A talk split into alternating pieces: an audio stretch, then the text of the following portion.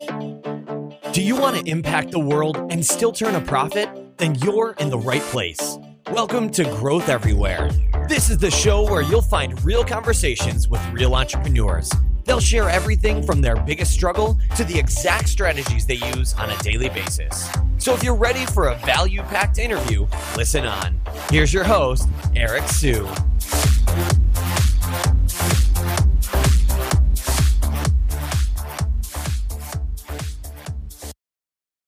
Today's episode of Growth Everywhere is brought to you by Single Grain. Single Grain is a digital marketing agency ran by yours truly that has helped venture backed startups to Fortune 500 companies grow their revenues online. Single Grain covers services such as search engine optimization, Facebook advertising, Google advertising, YouTube advertising, content marketing, and conversion rate optimization. To learn more about Single Grain, go to www.singlegrain.com slash grow to learn about eight marketing campaigns that we've used in the past to help uh, clients grow, including the one that helped generate over 1500% return on investment. Today's episode of Growth Everywhere is with John Miller, who is one of the co-founders of Marketo, which is one of the leaders in marketing automation uh, today. So there is, you know, John has a really interesting story. I mean, he graduated with a physics degree and then ended up uh, getting an MBA. So, you know, how those two uh, tie in together, you know, you'll find out during this interview. Um, he also has some, you know, some some thoughts around, you know, businesses, small businesses um, in particular. Um, you know, starting with marketing automation and also uh, creating funnels as well. So, a lot to learn from this interview. Hope you enjoy it. Hi everyone, welcome to this week's edition of Growth Everywhere, where we interview entrepreneurs and bring you business and personal growth tips. Today we have John Miller, who is one of the co-founders of Marketo, which is one of the most popular marketing automation software tools out there. John, how are you doing today? I'm very well, thank you. Great. Thanks for being on the show, uh, John. So I, you know, the way you usually like to start these off is to hear a little bit about your background, and that's usually a loaded question, but uh, you know, I'll let you take it from there. Sure. Well, you know, again, thank you for introducing Marketo. You know, we are the leading digital marketing software, and you know, we really focus on helping marketers succeed in the era of engagement marketing. So, you know, my background, I've been in marketing technology pretty much my entire career. Uh, I actually studied physics, physics in my undergraduate and almost went to MIT for a PhD, but kind of instead pivoted off into this whole marketing world. And 20 odd years later, I don't regret that fact because I think that quantitative analytical way of thinking really helped me to kind of become the marketer I am today, especially as marketing itself has changed to be more quantitative and, and left brained.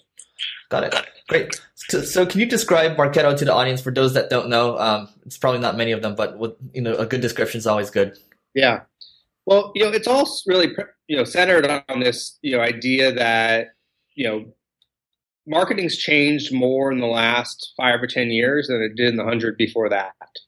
I mean, really, it's funny. You can go look at the history of Coca-Cola ads to, as a sign of how marketing has changed over the years. So if you look at Coca-Cola ads from the 1900s, like the very beginning of the 20th century. It's just all about the product features. You know, come drink this beverage and it has these things in it. As it evolved to the 20s, they started talking more about how it was refreshing. To the 50s, where it started talking about how it would help you, you know, and so on. Right. But in this entire, you know, world where marketing was evolving, you know, it, it was relatively easy to reach your buyers and your customers, and it was relatively hard for buyers to find out information on products and services.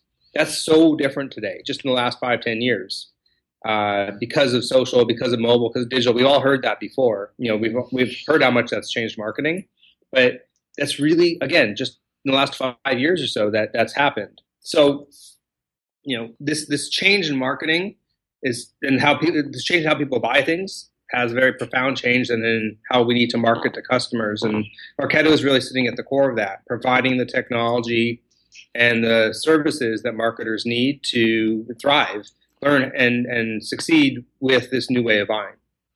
Got it. Yeah, you know, Marketo really makes marketing easy, right? You know, you have you have if you're doing content marketing, inbound marketing, whatever, you know, market Marketo helps you track everything, helps you keep everything organized. Um, just that's just a really simple way to put it. But you know, you have your competitors out there. You know, there's the there's other marketing automation tools, and I, I guess my question at a very high level: How is Marketo different from HubSpot? Well, HubSpot, you can see increasingly as they've gone through their strategy, is focused on serving the needs of very small businesses. Um, you know, the fact that they launched a CRM solution, right, shows that they're really trying to kind of just be that mile wide, inch deep solution for you know lots and lots of you know companies, and that's okay, right? There's a there's a need for that, but we consistently see that as companies get to any kind of sophistication in their marketing, um, that they need they need more functionality, right? They need something that is not you know everything for everybody, but really is a marketing first solution for marketers to do modern demand generation. And so, you know, people come to Marketo to, to do that more sophisticated uh, type of work. Now, what Marketo has always been really good at is balancing the power with ease of use, right? So, what you don't want is to just take on a lot of complexity and need specialists just to kind of run your marketing software. And I think that's sort of, you know, where we've always played. Got it. Okay. And how big is Marketo today? Whatever you can reveal is fine. Um, well, you should go look at our, our public filings for the latest and greatest. We have a little north of three five, you know, three thousand five hundred customers. Got it. Okay. So how did you know in the early days? How did Marketo get its first, let's just say, one hundred customers? You know, it was you know it certainly wasn't our net our, our personal networks. You know, a lot of times when companies get started, you know, that's what they do is they just kind of go sell to the people that they're selling. You know, we we kind of practiced what we preached. You know, by the way, as a sidebar, I hate the phrase "eat your own dog food." We we drank our own champagne. I like to say. uh, and so what we did was we started with content. You know, I started writing our blog before we wrote the first line of code here at Marketo, and then by the time that we were actually ready to launch, you know, we had an audience of people who were listening to us, who who wanted to hear what we had to say and then we scaled from there by just putting out more and more thought leadership and more and more best practices. Now, when you do that, you generate really good inbound flow. A lot of people come to you, but the problem is those people aren't actually ready to buy. They're coming to you because your content and not because they need your solution. And that's where then we had to use our own technology to nurture those leads, you know, and to develop them over time. Um, I think the other thing that helped us a lot in the early days is the fact that we were not entering a, mar- a brand market. You know, Eloqua was another company that was in the space, you know, selling to other companies. They were, and they were bigger than us. They probably had about 100 people or so. And so there was already some established precedent that people needed this kind of solution. Um, but you know, the perception of Eloqua at the time was that it was expensive and it was hard to use. And so we were able to come in with a competitive positioning of being affordable and easy to use. And that combined with the awareness that we built with our content gave us a very strong competitive positioning to kind of get in and sell. You know, and as last point, it, it certainly didn't hurt along the way that the product actually worked. You know, that's kind of a, a good thing to have too. Totally. So when when you first started your, your blog, you, you know, I, I, guess how long how long does it typically take for you to convert someone from a lead to a to a paying Marketo customer? Well, on average today, it's 327 days. Okay. Um, you know, and you know that's an average of some very very fast, and then some others that have been in the system for uh, years. Now, an inbound lead that comes through our website organically or through our content moves a lot faster. You know, from when we first meet them to them becoming an opportunity, that's 170 days on average. Wow. Wow. Why do you think it takes? Why do you think it? Why do you think it takes so long? I guess for, I guess that's actually a terrible question. I'm gonna rephr- I'm gonna rephrase my question. So, how do people get started? You know, doing this stuff. I mean, obviously, this is this is really important. You know, the, the you're saying, you know, I've read in one of your previous interviews that the, the market adoption for people using using you know marketing automation tools is still you know people are still picking it up so slowly. Why do you think it's so slow? Um, so the question is, why is the adoption of marketing technology so slow? Yeah, clearly it's really important, right? I mean, you, you have these super long sales cycles, and people are just bad at following up in general. So you, you know what this is important, but why are people so why is well, the market so slow at adopting it? I mean, it took CRM 20 years to get to you know the penetration that we see today. So, um, you know, I think that what is happening is that marketing automation is moving from being something sold or bought by early adopters into something that is more being bought by the mainstream and by pragmatic buyers. And I think as an industry, you know, that means that we all need to be better at sort of speaking to industry specific business problems uh, and talking more about the value and less about the functionality. But that's that's classic marketing 101. When is it the right time for a small business to start adopting marketing automation tools? Well, every business needs to communicate with their customers. Period. Stop. Right. So the you know the real question is, what kind of functionality do you need when? You know, because can you get away with just sending emails out of Gmail, right? you know, potentially that that doesn't scale very much. Right. I, I really think about it along two different or two different thought processes to think about it. You know, the first is just what's the volume of customers and prospects that you're trying to process, right? Because it, I think it's important to embrace the ideas of nurturing and not calling people before they're ready and those types of things. But if you're if you're and if you only have 100 or 200 people in your whole system, you can do that manually. The problem is what happens when you have a thousand or two thousand or ten thousand or hundred thousand or more. You know, I always I always think of Lucille Ball in the Chocolate Factory is the image I get in my head of like the chocolates move kind of slowly, no problem, right? It's easy. And then they start moving faster and faster and faster, and you get more and more leads, right? And if you don't have the right to support it, next thing you know, you're shoving leads down your dress and in your hat, and it's it's a big mess right? So, so the first thing is just you know the right time is when the flow of your leads starts to get too much that you can do it manually. Right. The second point to make is the fact that you know despite the phrase automation and marketing automation, you know this isn't a technology that you just plug in and have it just automatically work.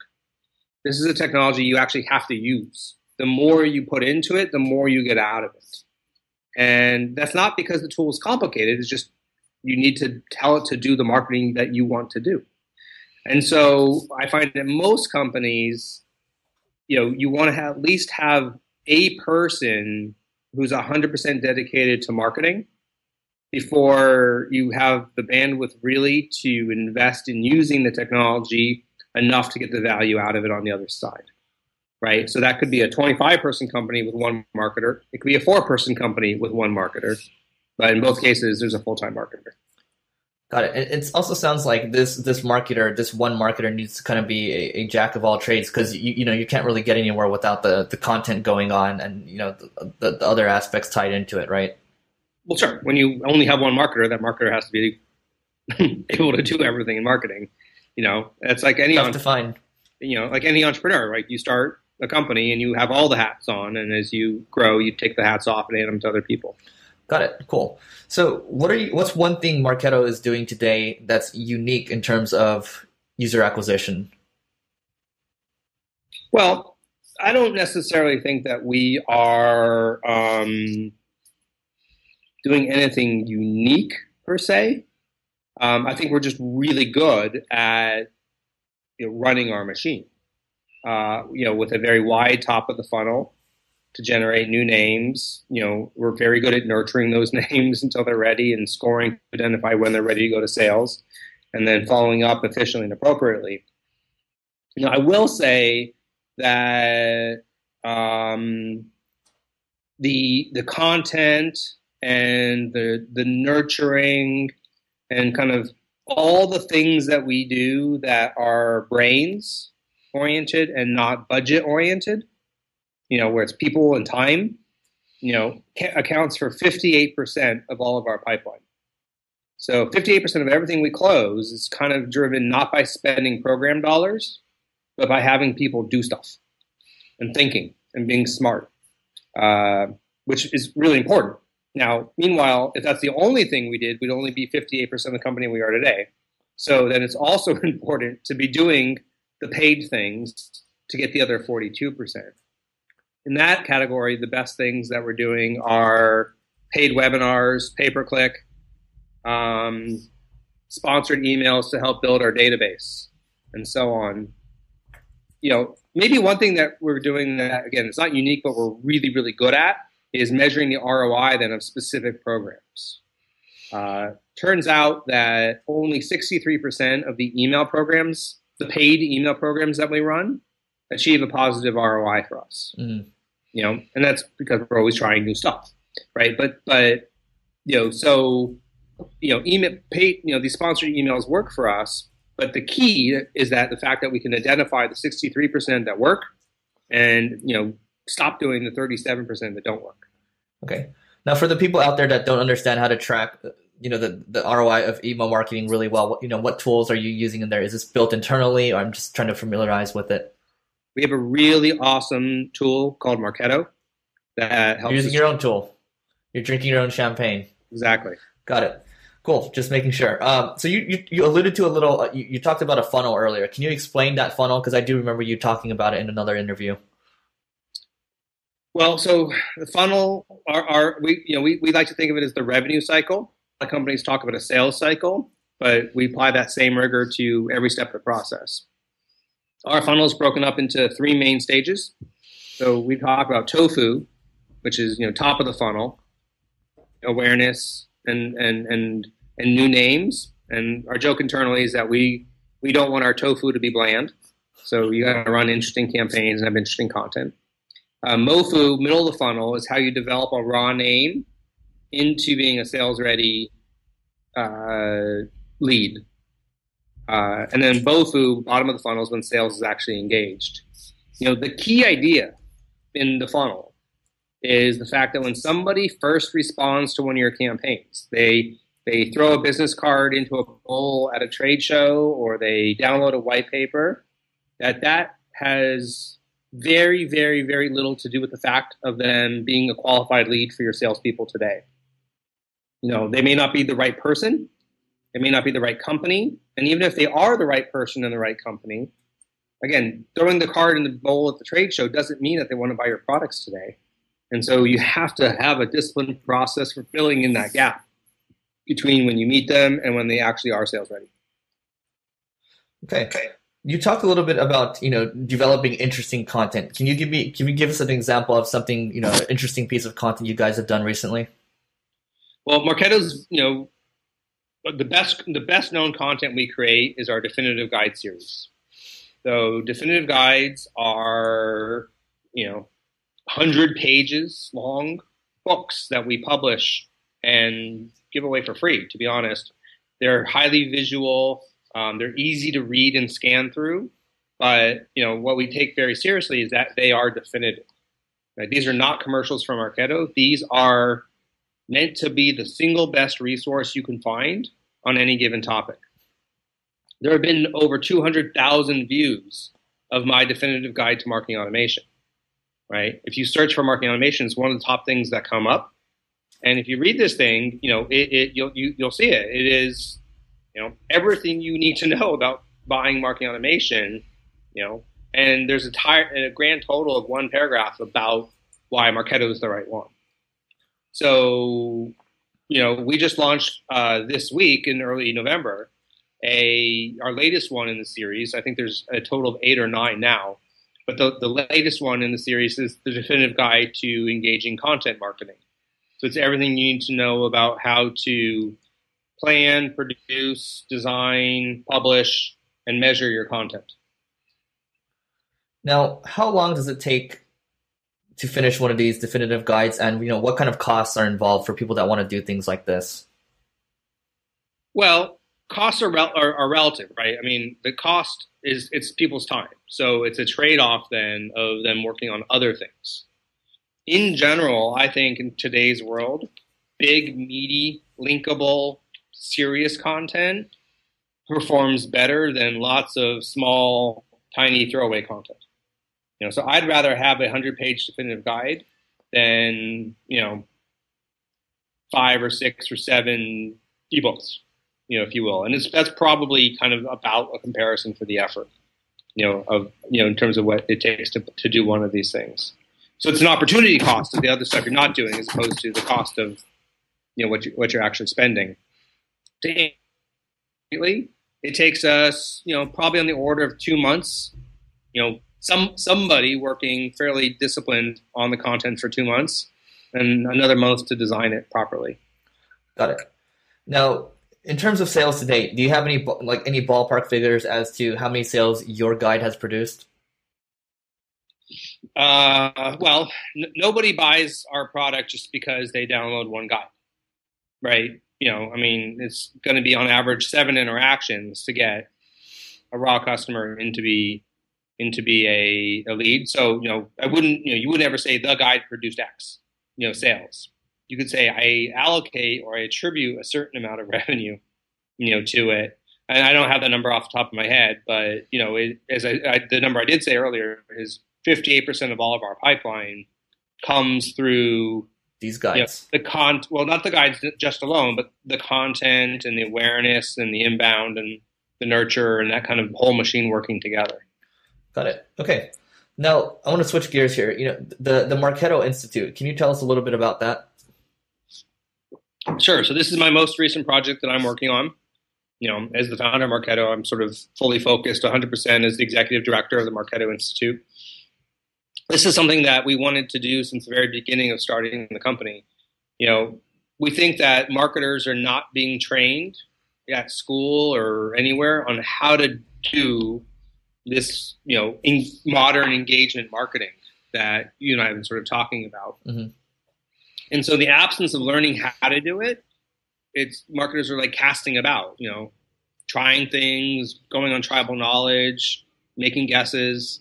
And so we want to be able to prov- educate marketers and empower marketers with really fact based insights, quantitative research that tells them you know what is actually working and, and, and why. And we can do that primarily or first and foremost by doing the quantitative analysis on the aggregate anonymous Marketo customer data. We have 3,500 companies in 20 industries in 36 countries who use Marketo as their marketing system of record. And in aggregate, that is a probably the best data set of its kind for answering those kinds of questions. Okay, what's the ultimate goal behind the the Marketo Institute? Well, as I said, it's to educate and empower marketers. You know, to create a more educated workforce, to you know, make marketing better. I mean, that is the goal. I mean, will it create some brand awareness for Marketo and will it create more potential customers in the future? Sure, but the goal is one of education and empowerment. Got it. Okay, just wanted to make sure that there was some kind of uh, that it was, it was kind of tied to Marketo in a way. Okay, great. Now, now, switching gears again, right here. Can you tell us about one big struggle you faced while growing the business? Um, Well, you know, our very first product at Marketo was not marketing automation. You know, our first product we launched in 2007 was a pay-per-click bid management mm. solution. You know, you would you know find your keywords and A/B test your ads and manage your bids, and then that tied to the landing page builder that is part of our product today. You know, this part of our founding vision for Marketo is that marketing software should be as easy to buy as Google AdWords. Um, you go to the website, you type in a credit card number, your ads start running. And we wanted Marketo to be like that. And so this very first product that we had, you know, was self-service. You just came and you signed up for a free trial and you plunked down your credit card and you got a login and it started going. The challenge with doing that, at least for marketing technology, is that people don't know they certainly didn't know then about what to do with the technology. You know, and so it was like it was like somebody opening up Excel for the first time and not knowing what to do. They're just they just it just looks like a bunch of rows and columns. You know, like how is this a powerful piece of software? Um, and so what we realized is that we actually had to put some barriers in the way, not big ones, but some, to make it a little harder to buy So that way, when somebody ran into a bump, like, huh, I don't know what to do with this, that they were at least had enough skin in the game and investment that they're going to go figure it out, you know, if you will. That was a really important lesson in our early days. You know, that sometimes making something be more expensive and a little bit harder to buy can actually lead to more success. Got it. So you, you by doing that, you've added an educational portion to it, and the tire kickers are kind of just out.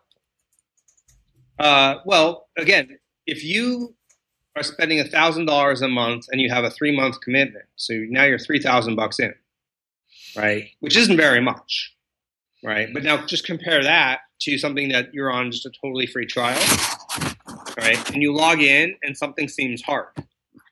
If you're on a totally free trial, you're probably like, all right, not so excited. I'll go work on my other 29 priorities. But if you've got a 3,000 or a 5,000 or whatever thousand commitment, and it's a little hard, again, not because the technology is hard, but the, you don't know what to do with the marketing, you're going to go figure it out. Right. And so we always had the education, we always had those other things, but now there's more incentive to actually go and embrace it. Got it. So what was the process behind deciding to, to make that big switch? I mean, obviously that's a that's a big change. I mean, how did you guys go about as an executive team, you know, deciding to, to say, hey, let's all of a sudden let's up it to like a you know enterprise level pricing? Well, again, enterprise level pricing is different, but um, we'll just say higher pricing. Yeah, I mean, moving off of self service, pay as you go on a credit card. Um, I wish I could tell you it was like a really great, thoughtful analysis or something like that. But it turns out that our CEO, Phil Fernandez, has a superpower and that he is incredibly intuitive and almost always right, uh, which is true. And, you know, I think that partly comes just from being as experienced as he is and as smart as he is. So he saw that this was the right answer. And, you know, I'll be honest, I didn't totally agree at the beginning, but it was he was absolutely right about it. That's an interesting that's such an interesting phrase. I mean, to work with someone that is almost never wrong. I mean, how do you, you know, how do you, how do you deal with that challenge? can be really annoying. Yeah, you know, especially if you're used to being right a lot. Yeah, no, I mean, because you're a physicist, right? You went to, you went, I think you went to Harvard and you went to Stanford, right? You have your MBA too, so I imagine it's not easy for you to just back down. You know, we've had our arguments, and you know, but ultimately we've made a good company out of it. So, pretty good company. Uh, was there at any point in time where the company was on the brink of failure?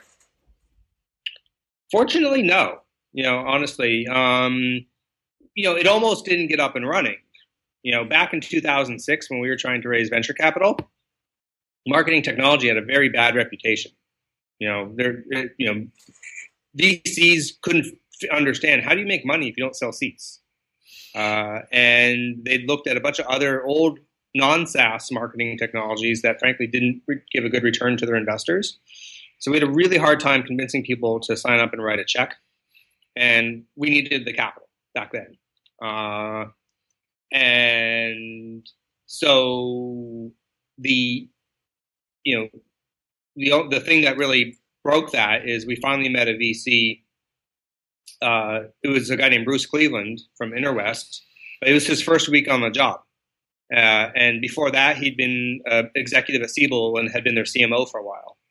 So talking to him didn't feel like talking to a VC. Talking to him felt like talking to a marketer, and he got it and was able to sort of see, see make the leap to, to understand the, the value of the investment. But but that that was essential to getting up and running. Got it. Okay. What's one productivity hack you can share with the audience? Productivity hack. Um, you know, I read an article I forget when or where, but it, it talked about the fact that time is not the most precious commodity that we have. It's mm actually our energy. Uh, you know, you, you there's only 24 hours in a day, and so you know, kind of working more, which is what most people do, is, is usually not the best, you know, answer. Um, and so you get into this all like, well, manage your time and whatnot. But I actually think what you, you know, the productivity hack is manage your energy right? At least for me, you know, an hour of being really alert and focused, you know, can be way more productive than four hours when I'm sluggish, you know, if you will. Right. And at its core, that comes down to you know what we all know we should do, which is get enough rest, take care of ourselves, get some exercise, take breaks, uh, you know, go for a walk, and that kind of thing. and so you know I'm I'm trying to embrace that more and more myself. You know, which is not being lazy. It's actually trying to optimize my energy for productivity.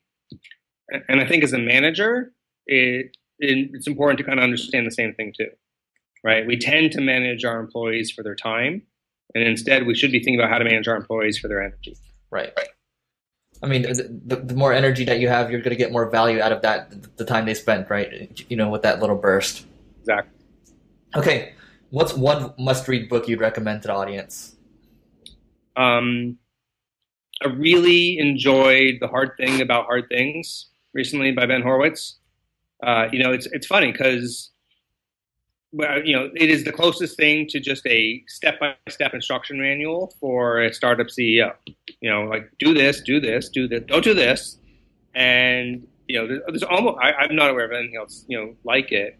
You know, in terms of the, literally like how should you give people titles and and what should you do if your friend, you know, you want to hire somebody from your friend's company, and I mean, just all these very practical things.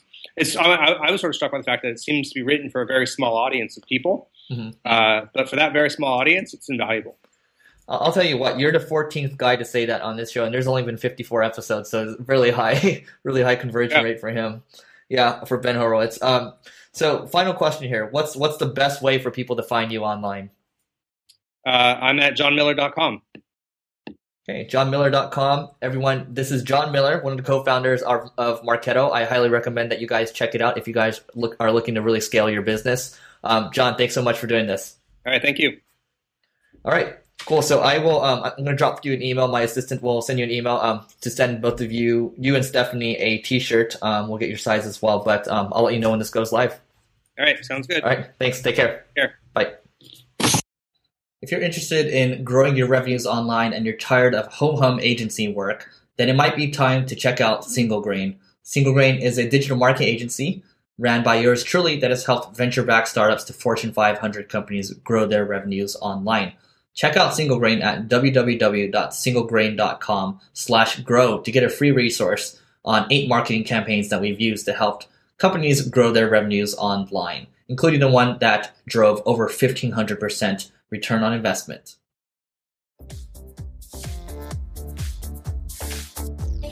Thanks for listening to this episode of Growth Everywhere. If you loved what you heard, be sure to head back to growtheverywhere.com for today's show notes and a ton of additional resources.